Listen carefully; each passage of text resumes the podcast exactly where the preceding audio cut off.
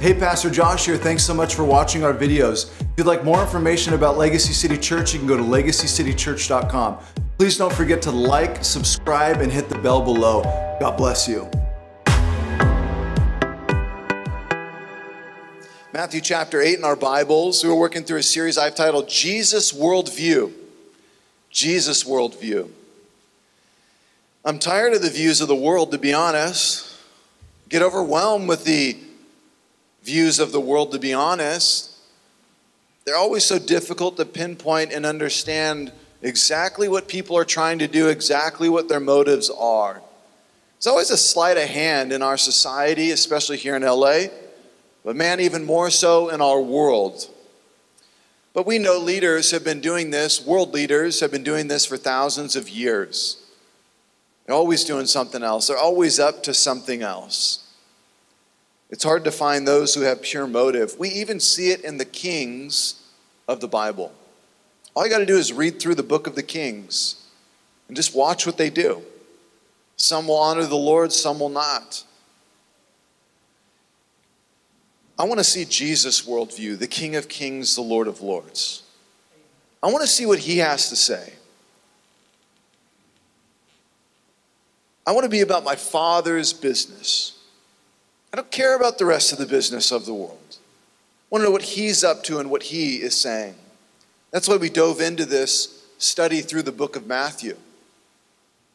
Because I wanted to help the church, here, our church, have the view of Jesus. And I believe that when you get into his mind, into his heart, into his truth, into his word, what he is trying to say and accomplish, then you have a lens and glasses on in which you can see the world through.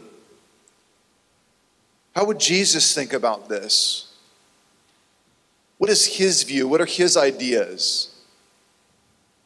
That's what I'm hoping to accomplish as we work through this text.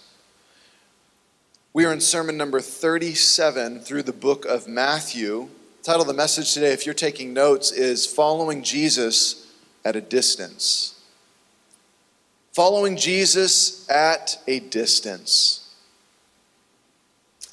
If Jesus was alive today, how many followers would he have? On Insta?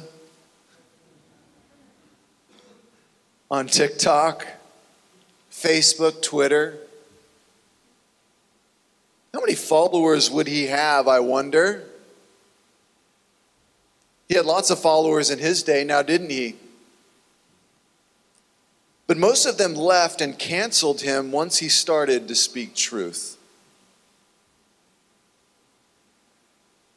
One day, remember, they were shouting, Hosanna, Hosanna, which means what? Hoshana, Hoshana, which means what? Save now, save now. From what? Remember, he was riding in on the donkey, Palm Sunday. Save now, save now. What do you want me to save you from? Of course, the political parties. They're destroying us, they're suppressing us. Jesus says, I'm sorry. I didn't come to save you from that. I came to save you and all of the politicians from their sins. So they stop hurting each other. They start loving and serving each other. He has a greater agenda to reconcile us back to the God who made us. It's interesting to watch. They were shouting, Hosanna, Hosanna on that day, save now, save now on that day. But then what would they say on one of his last days? Crucify him, crucify him. Do you want Barabbas or do you want Jesus, the King of the Jews? We want Barabbas, the murderer. Forget Jesus, crucify him. What happened to Hoshana? Save now. He had lots of followers, millions. Then he went down to about a thousand. No, maybe just 12. You go on his profile, you click on his followers James, Peter, John. But even them on that day, where were they? They were hiding now, weren't they? Scared that they were about to get crucified to. Today, we will look closely at two men who try to jump on the Jesus bandwagon.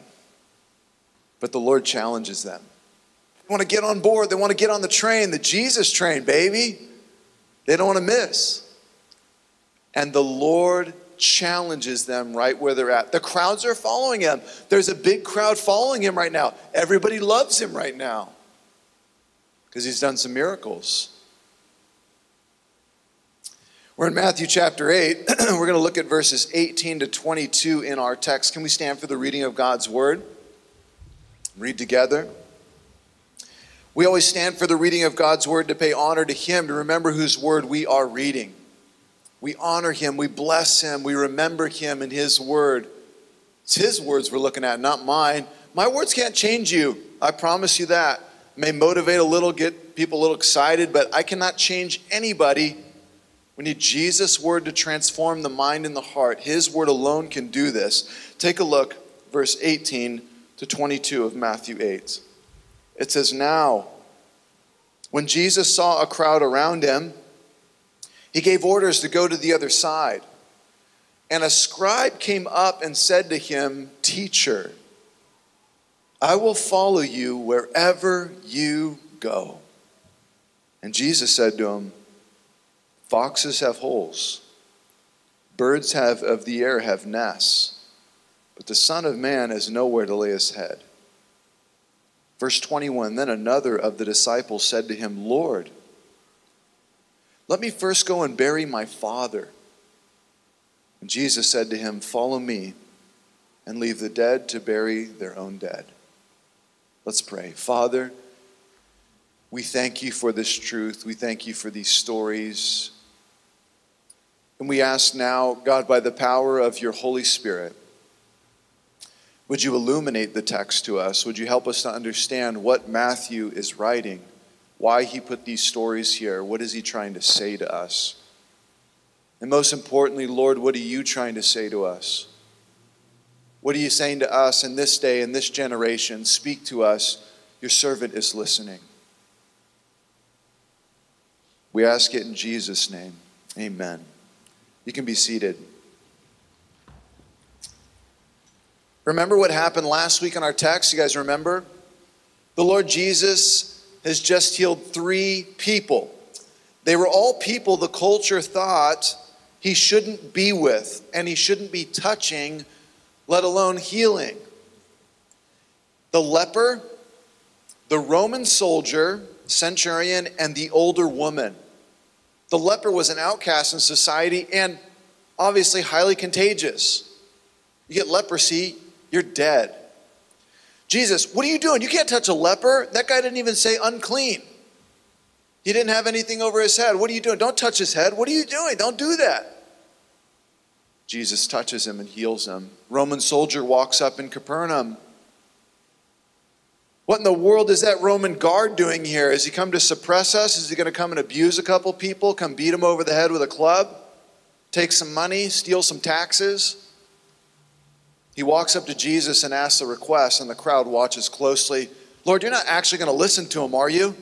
Get him out of here. Do a miracle on him. Kick him in the face. Get him out of here, right? Jesus says, I haven't seen faith in all of Israel like this guy.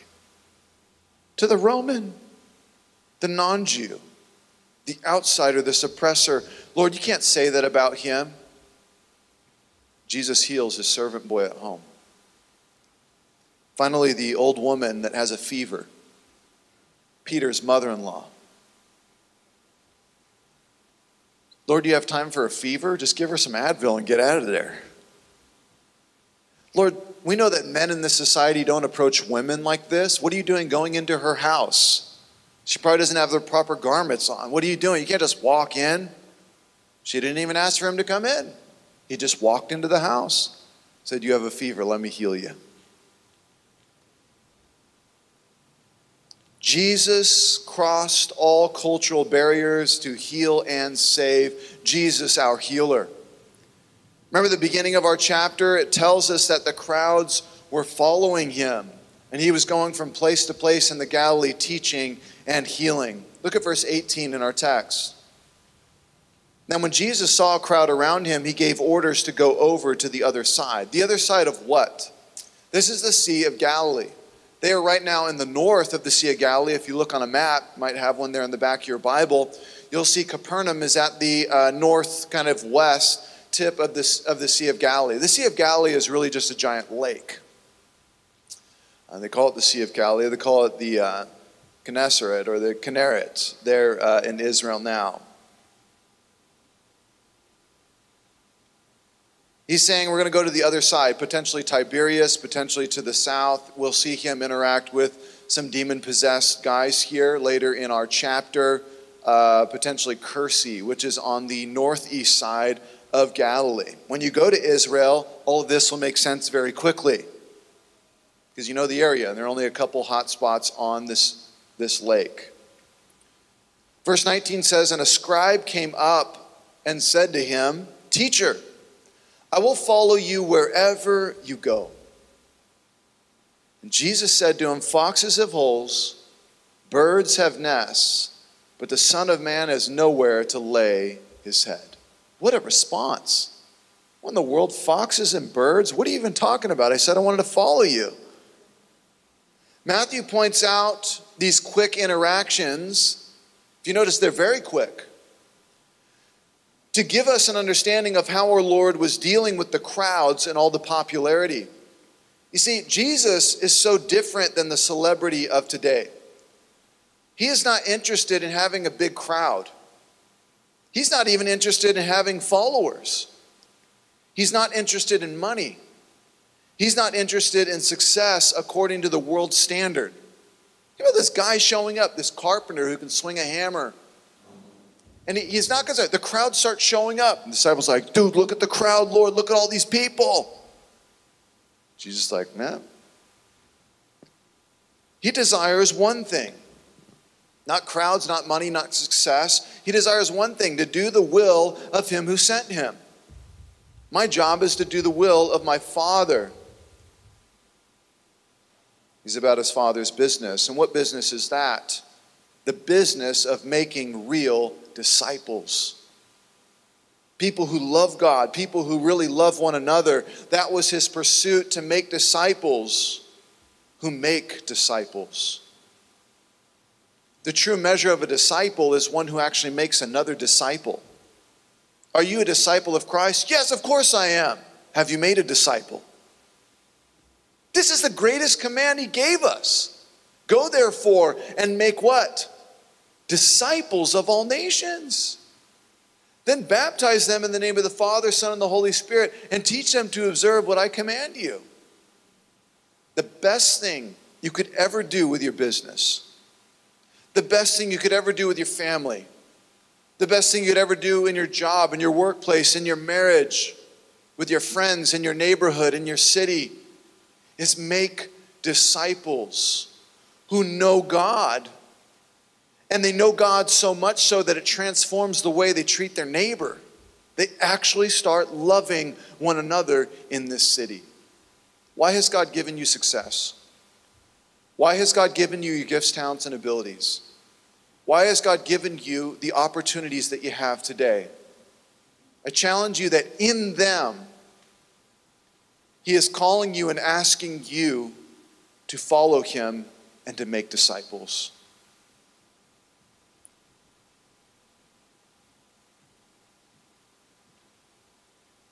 Lots of people follow Jesus at a distance. Some try to come close to see what Jesus is all about. And it's interesting the way he responds to people sometimes. Because again, we have this idea of this Jesus who just, I don't know, is just going to let things go all the time. And he doesn't let anything go. He forgives, he's gracious, he pours out love and compassion, no doubt, but he takes time to speak truth into people's lives. Look at the woman at the well. Did he not love her and serve her? He did. Only after saying, Where is your husband? with a smile on his face. And she's like, Oh, I don't have a husband. That's right. You were uh, married uh, four times, and the guy you're with right now is not your husband. He says this to her. And then she says, I perceive you're a prophet. Yes. What about the rich young ruler? Lord, I'm rich, I'm young, and I rule. I got power, I got influence. And check this out, Lord, I have obeyed all 10 of the commandments since I was young. I'm that guy. Can you believe that? Lord, you want me on your team. I'm rich, I'm young, I'm cool, and I'm a ruler. Jesus says, Go sell everything you have and give it to the poor, then come follow me. What? No, no, you don't get it. I'm a ruler. I, I got influence. You know, I'm rich. I got money and, and I'm young. I got youth. You, you want me right here in this position to make some moves for you, Jesus. Trust me, you don't know who I am. He says, No, you don't know who I am. I own everything.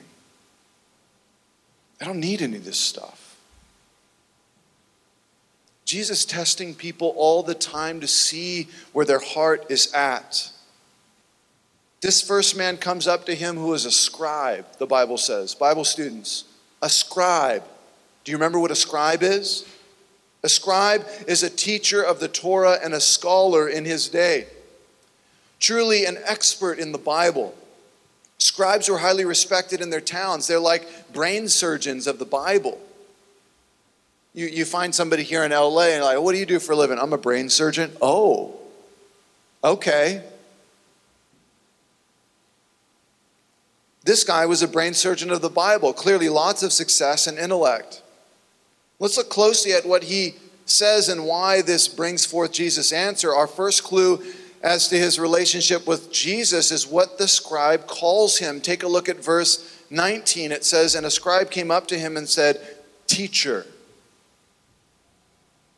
I will follow you wherever you go. In Matthew's gospel, he writes five different times when people come up to Jesus and call him teacher. And each time they walk away sorrowful. We don't know if they eventually become disciples, but the text implies they go away sorrowful because the commands the Lord gives them are difficult. We know that when the Roman soldier walked up to him, what did he call Jesus? Lord. He didn't call him teacher, he didn't call him good teacher. A lot of people do this in this society. Jesus was a good teacher. No, no, no, no, no. He's not just a teacher. He's the risen Lord. You know what sets Jesus apart amongst every good religious guru and teacher on the planet? One thing the resurrection. Everyone else is dead, and Jesus dared to say, I will raise myself from the dead. He says it when he's alive. Come to my funeral. Watch what I'm going to do. You want a sign? Destroy the temple, and in three days I will resurrect it, he says in John's gospel. They say, It took 40 years to build the temple. How are you going to raise it back up in three days? It says the temple he was speaking about was his own body. That's what sets Jesus apart from every religious guru on the planet. They all faced death, and death conquered them. And they're supposed to be leading religious gurus on the planet, and the one guy challenges death and sin like no one else and then resurrects himself from the dead. And this is the point that must be proven wrong in our society, in Christianity, in order to push the whole thing away. The resurrection of Christ haunts me all the days of my life. If I have moments of doubt, or there isn't a God, or is Christianity the right way, or is the Bible true, I can't get away from this one thing did Jesus really rise from the dead? If he did, this changes everything. He really is the Messiah. He really is the Lord. He really is God incarnate. He really can forgive sins. He can't go around saying these types of things. C.S. Lewis said, the great writer, he said that Jesus was either a liar and a lunatic or he was telling the truth. He said crazy things you can't say. You can't say you're the Son of God. You, somebody can't walk up to you and you say, I forgive you of your sins. Who are you? You can't forgive people of sin. This guy walks up to Jesus and calls him teacher, the expert on the Torah. Rabbi, Very impressive on the surface, especially in front of all the crowd. But Jesus saw through all of his academics and accolades, and Jesus looks at his heart. Jesus looks right at his heart.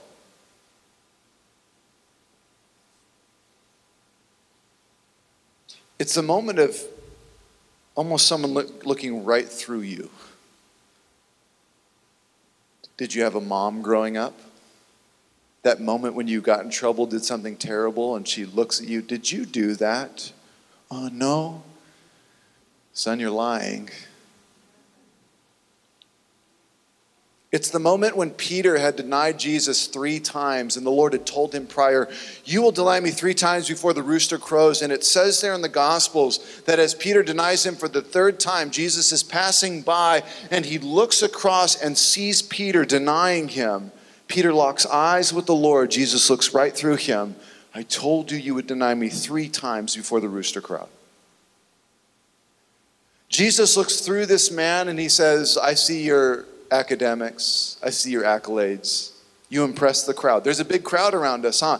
Interesting you say this in front of the big crowd very loudly, just loud enough so everyone can hear. Jesus looked at his heart. You see, this wasn't a difficult thing to say in this moment. There's thousands of people following Jesus in this moment. The crowds are large, and this would no doubt bring this scribe popularity and more success as well to jump on the coattails of Jesus and ride them for a little while. Jesus, you need a scribe on the team like me. Do you know who I've studied with? Did you read any of my articles? Just that book I put out.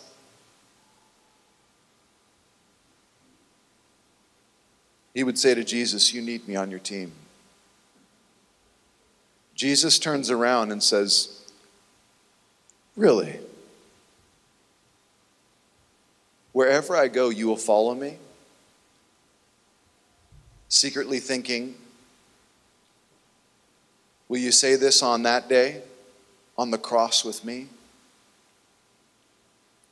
So the Lord responds with Foxes have holes, birds of the air have nests, but the Son of Man has nowhere to lay his head. Jesus is saying to this scribe, I'm not on a path of going up in society, I'm on a path of going down. He says, Will you follow me and be homeless with me?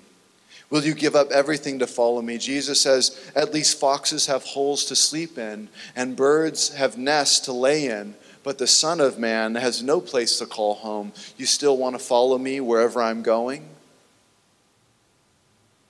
Jesus is pointing out to this big brain scribe that he didn't know who Jesus is.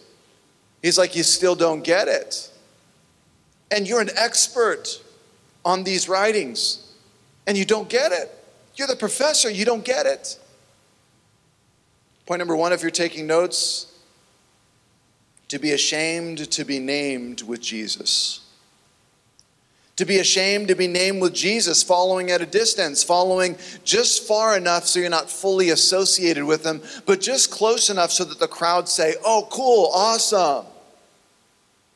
This guy had worked his whole life to gain status. No way he was going to give it up to follow Jesus and potentially find himself with nothing at the end of his life.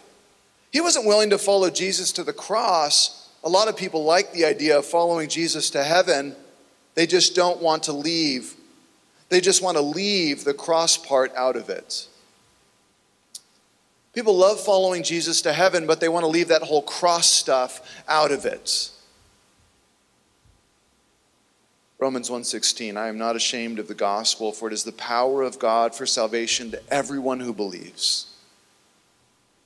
I'm not ashamed of Jesus because, hey, he's the one doing the saving, and whatever the path is, I want to figure out what's going on. I love what R. Kent Hughes said about this. He said, You see, Jesus had no faith in this man's faith because he knew that at the heart of this scribe's bold declaration was self love, not self denial, a desire for power, not a willingness to be powerless, without a home without esteem, and possibly without a life. Jesus would say later in Luke 9 23, If any of you wants to be my follower, you must give up your own way. Take up your cross daily and follow me. You got to give up your way.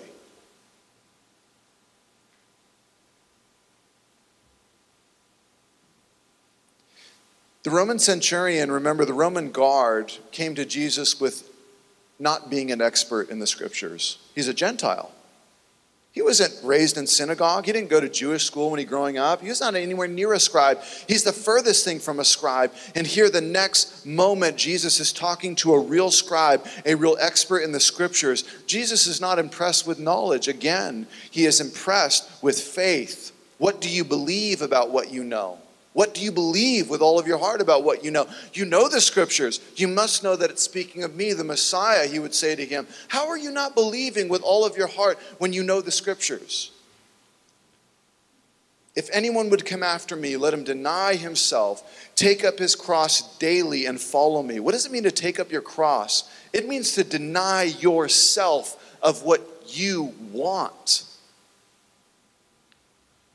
That's the most contradictory thing in this society now, isn't it?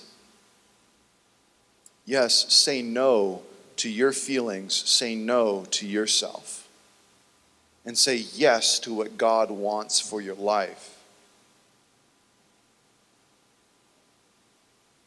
This is Christianity.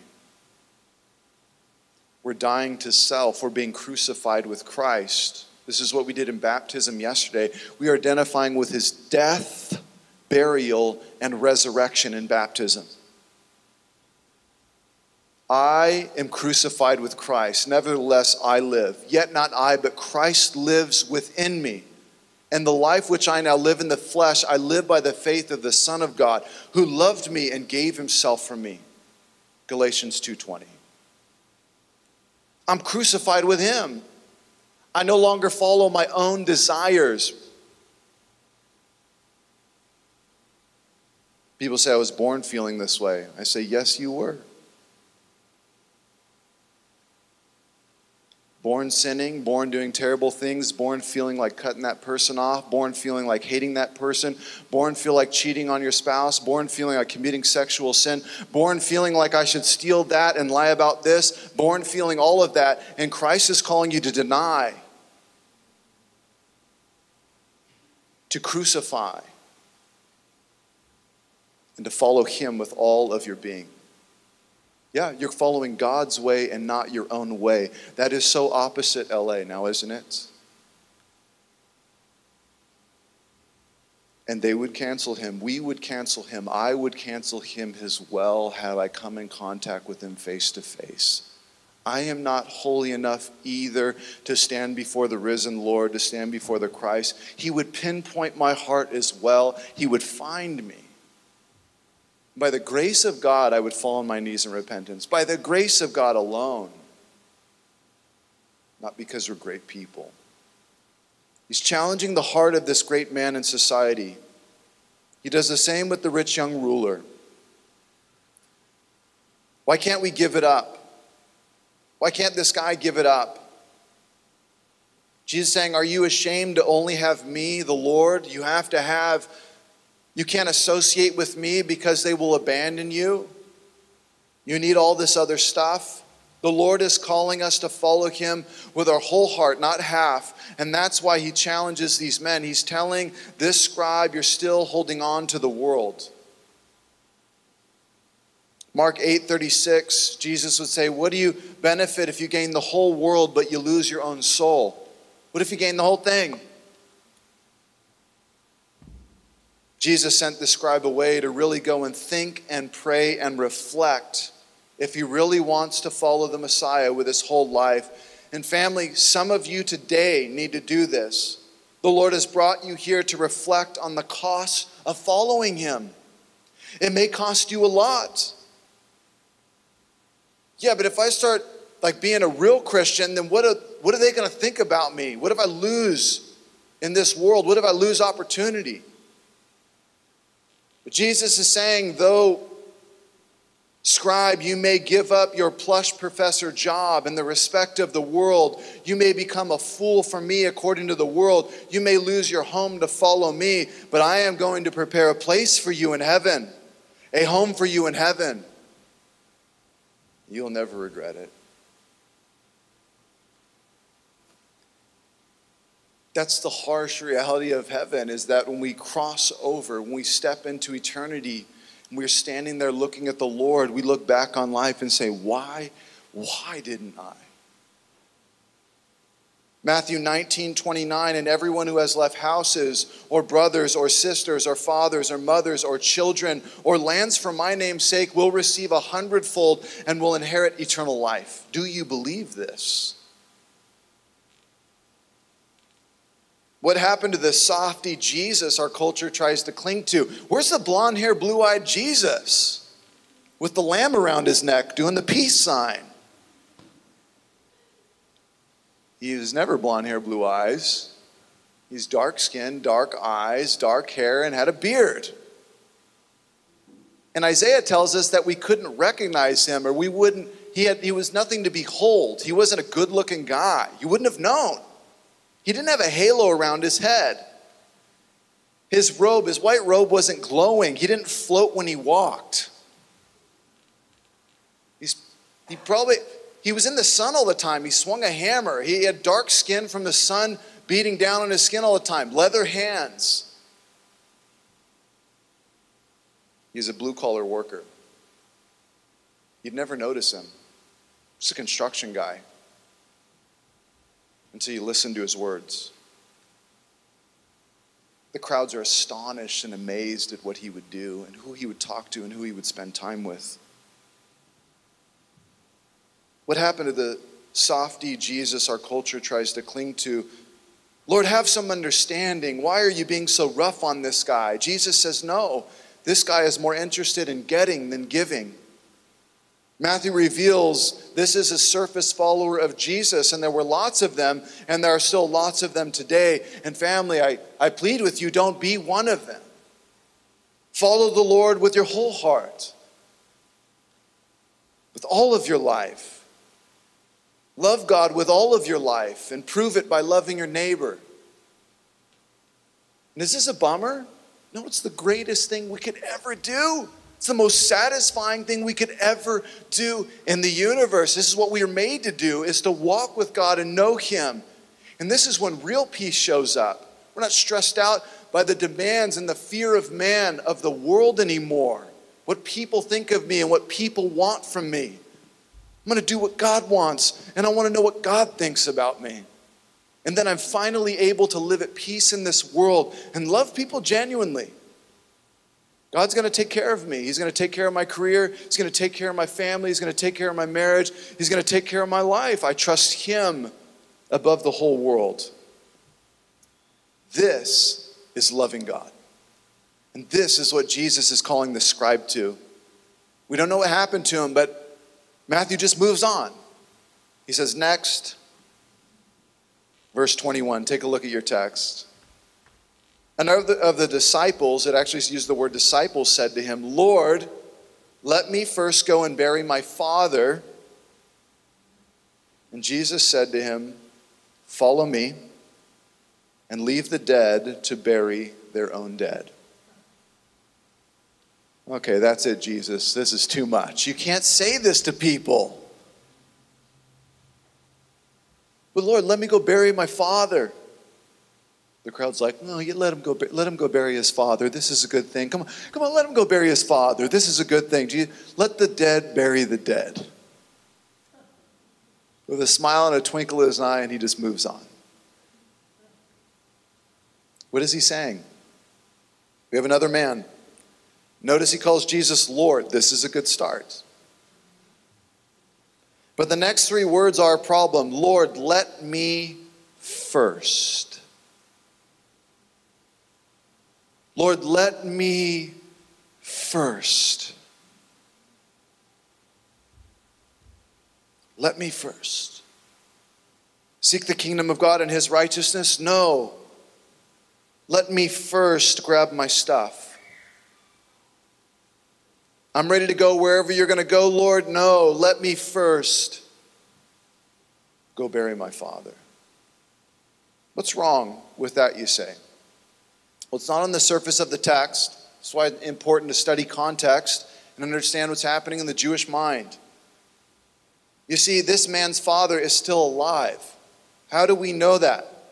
Because according to Jewish tradition, many Jews, even to this day, when a person dies, they try to bury the family member immediately and bury the person on the same day that they died. Then they mourn for seven days without changing their clothes, bathing, shaving, nothing. They sit and mourn with family and friends that come to visit them and comfort them for seven days.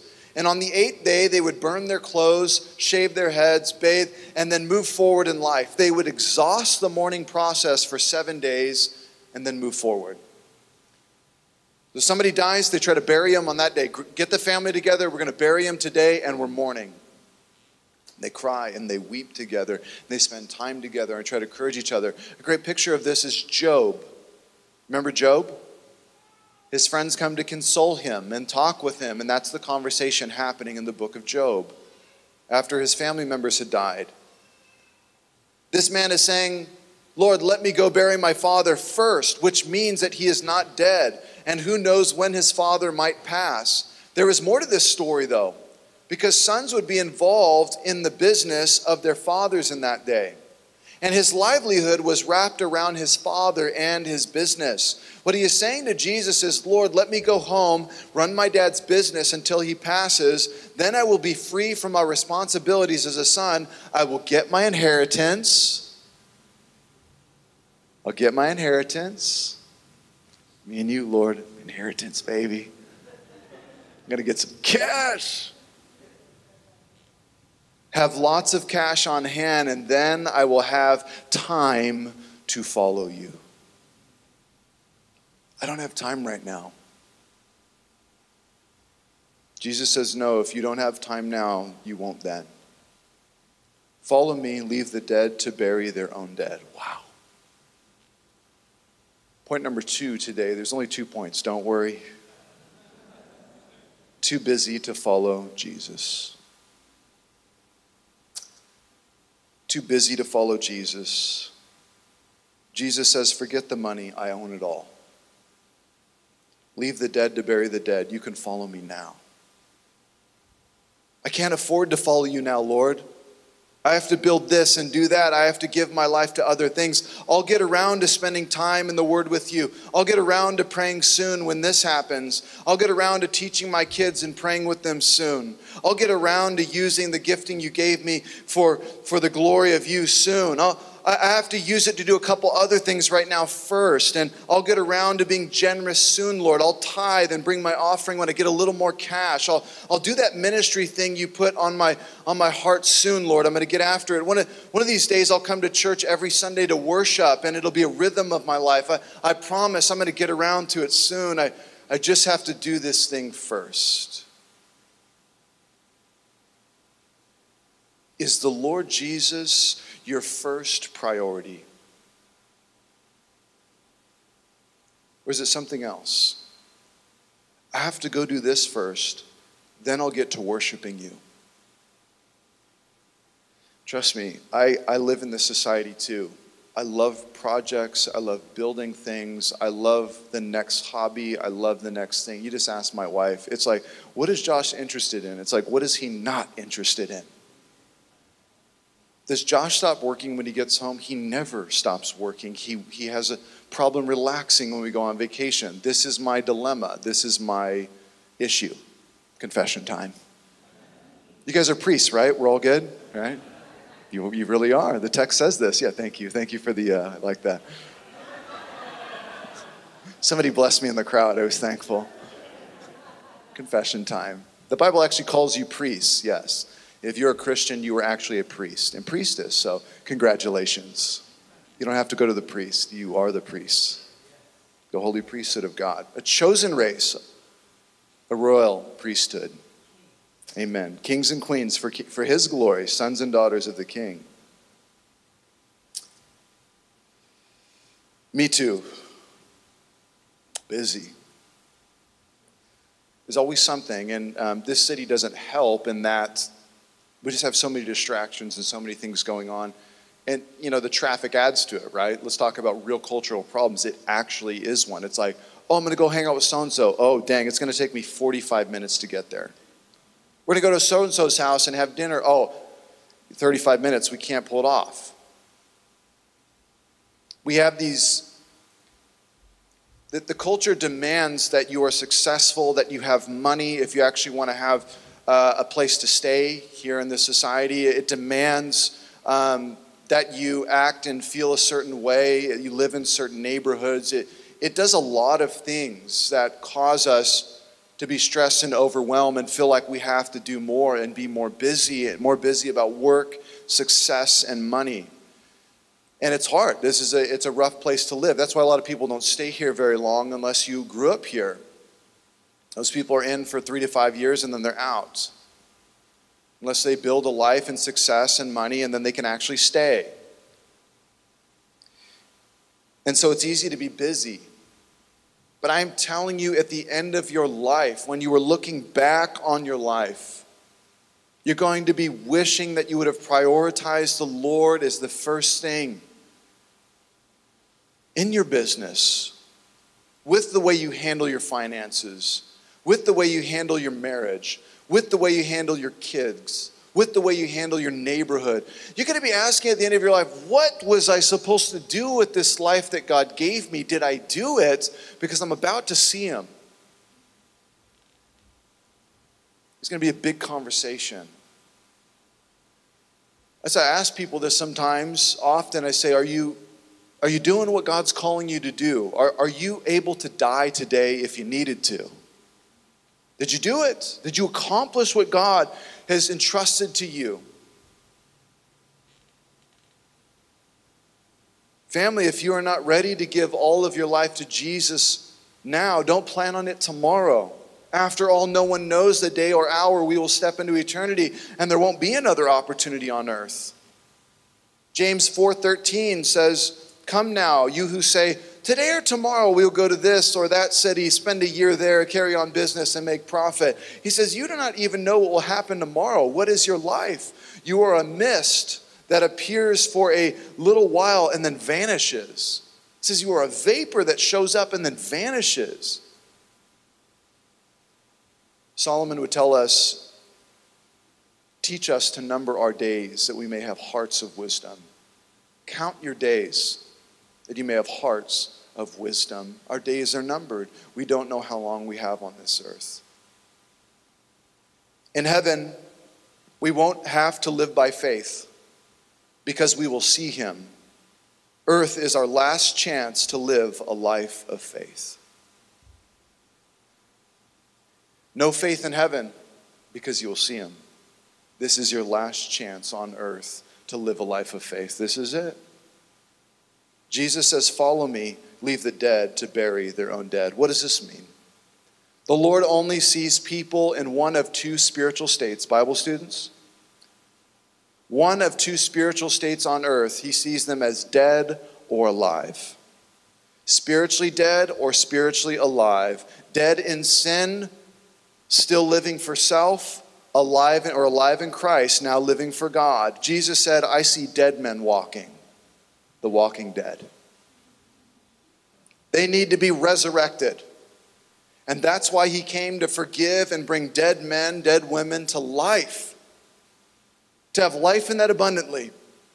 And to show the world what life in that abundantly looks like with God, that they would see your good works, glorify your Father who is in heaven, and start walking with the God who made them. Let the dead bury the dead, he says. Let the dead spiritually, who can't see spiritually, handle the dead. You be about the spiritual kingdom I'm calling you to live in now. The world can handle the business. You can build business anytime. I'm asking you to follow me now. This guy didn't see that he just got a personal invitation from the Lord Jesus to come follow him in the flesh on earth. Amazing. He was too busy and had more important things to do. What he, have, what he would have come to understand had he left all and followed the Lord was that Jesus was only going to be on the earth for three more years. then gone forever. Then the cross, resurrection, and ascension into heaven. And forever now, he is the guy in the Bible who is too busy to follow the Lord. He wanted the money of his father instead. Jesus is looking you in the eyes and says, For, Just follow me, dude. We got this. You follow me, your dad's going to have the best burial ever. I am the resurrection and the life. He who believes in me, though he dies, yet shall he live. Do you believe this? No doubt the Lord is not calling everyone individually to this calling of following him on the earth in the flesh for three years, or you would have been there and I would have too. But he's calling us to give up all of our lives for him. That's our craft business, money, status, work, play, family, our minds, our life should all be for his glory, not our own denying ourselves daily and lifting up Jesus daily as Lord over our lives. This is what Jesus is telling this guy and us to do. We got to figure out how to use everything we have in our life to turn it and bring Him for glory. How are you going to do that with what you're doing in life? What do you do all day in your job? Who do you talk to? Who you're spending time with here in the city? How are you going to take all of your life and relationships and introduce people to the God who made them. You have to be asking this question because the one task He gave you to do is go, therefore, and make disciples of all nations. You don't have to be a jerk, you don't have to be mean. But you got to figure out how this works in your life. Whether you eat or drink or whatever you do, 1 Corinthians 10:31, do all for the glory of God. Even eating and drinking might as well add breathing. Breathe for the glory of God. Work for the glory of God. Do marriage for the glory of God. Have kids for the glory of God. Be a plumber for the glory of God. Be a musician for the glory of God. Be an academic for the glory of God. Please take all that you have and use it for His glory. This is what Jesus is saying to us today. I love the words of King David. After he saw his sin before the Lord and went to make it right with a sacrifice offering, when he went to purchase all the animals to offer to the Lord, the man selling him the animals says, King David, is that you? Please, I, I, know you had a big sin that happened, but let me give you these animals for free as your sin offering. It's my gift for you, King. Please Take these and offer them to the Lord for your sin offering. It's on the house, King David. David says, Absolutely not. 2 Samuel 24 24, I will not give to the Lord that which costs me nothing. If it doesn't cost me, I'm not giving it. It has to cost me, or it's not worth anything. And I sense that the church and Christianity of today doesn't want to sacrifice an inch or have it cost them anything to bring God glory. I don't know what it is for you. I got to figure out what it is for me. But you got to start praying about this. Lord, what are you calling me to do? What are you calling me to sacrifice? What are you calling me to give up? How do you want me to walk with you? Family, the Lord is calling us into deeper fellowship with Him, not as the world does, not even as many followers of Jesus do, but real discipleship, costly discipleship, giving up our lives to bring Him glory, giving up our lives to point everyone to a relationship with Him. People are going to think I'm a fool. So what?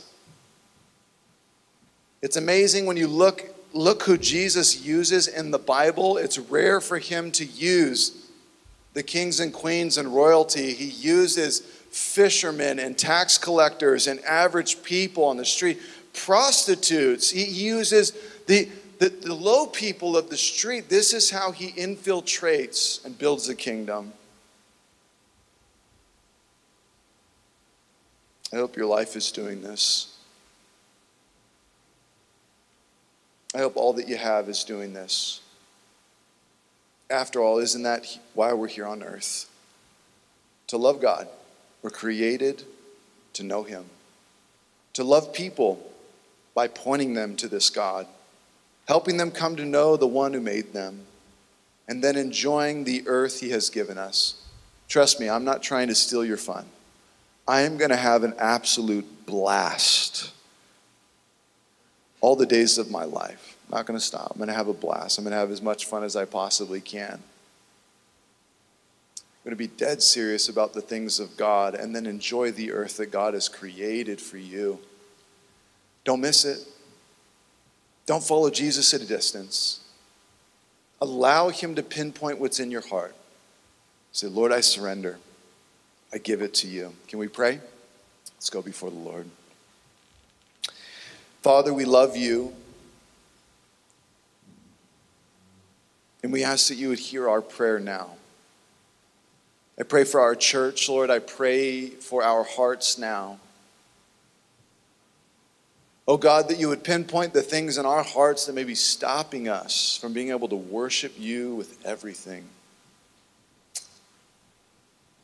Search me and know me, O God. Try my heart, know my thoughts. See if there be any wicked way in me. Lead me in the way everlasting.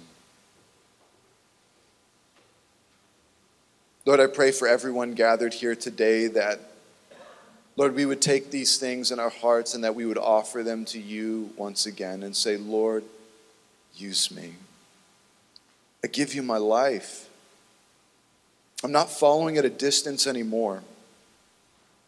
I'm going to walk with you in close relationship from this day forward. Lord, use me to make disciples in this city, with my family, with my friends. Lord, give me wisdom on how to handle them and point them to you.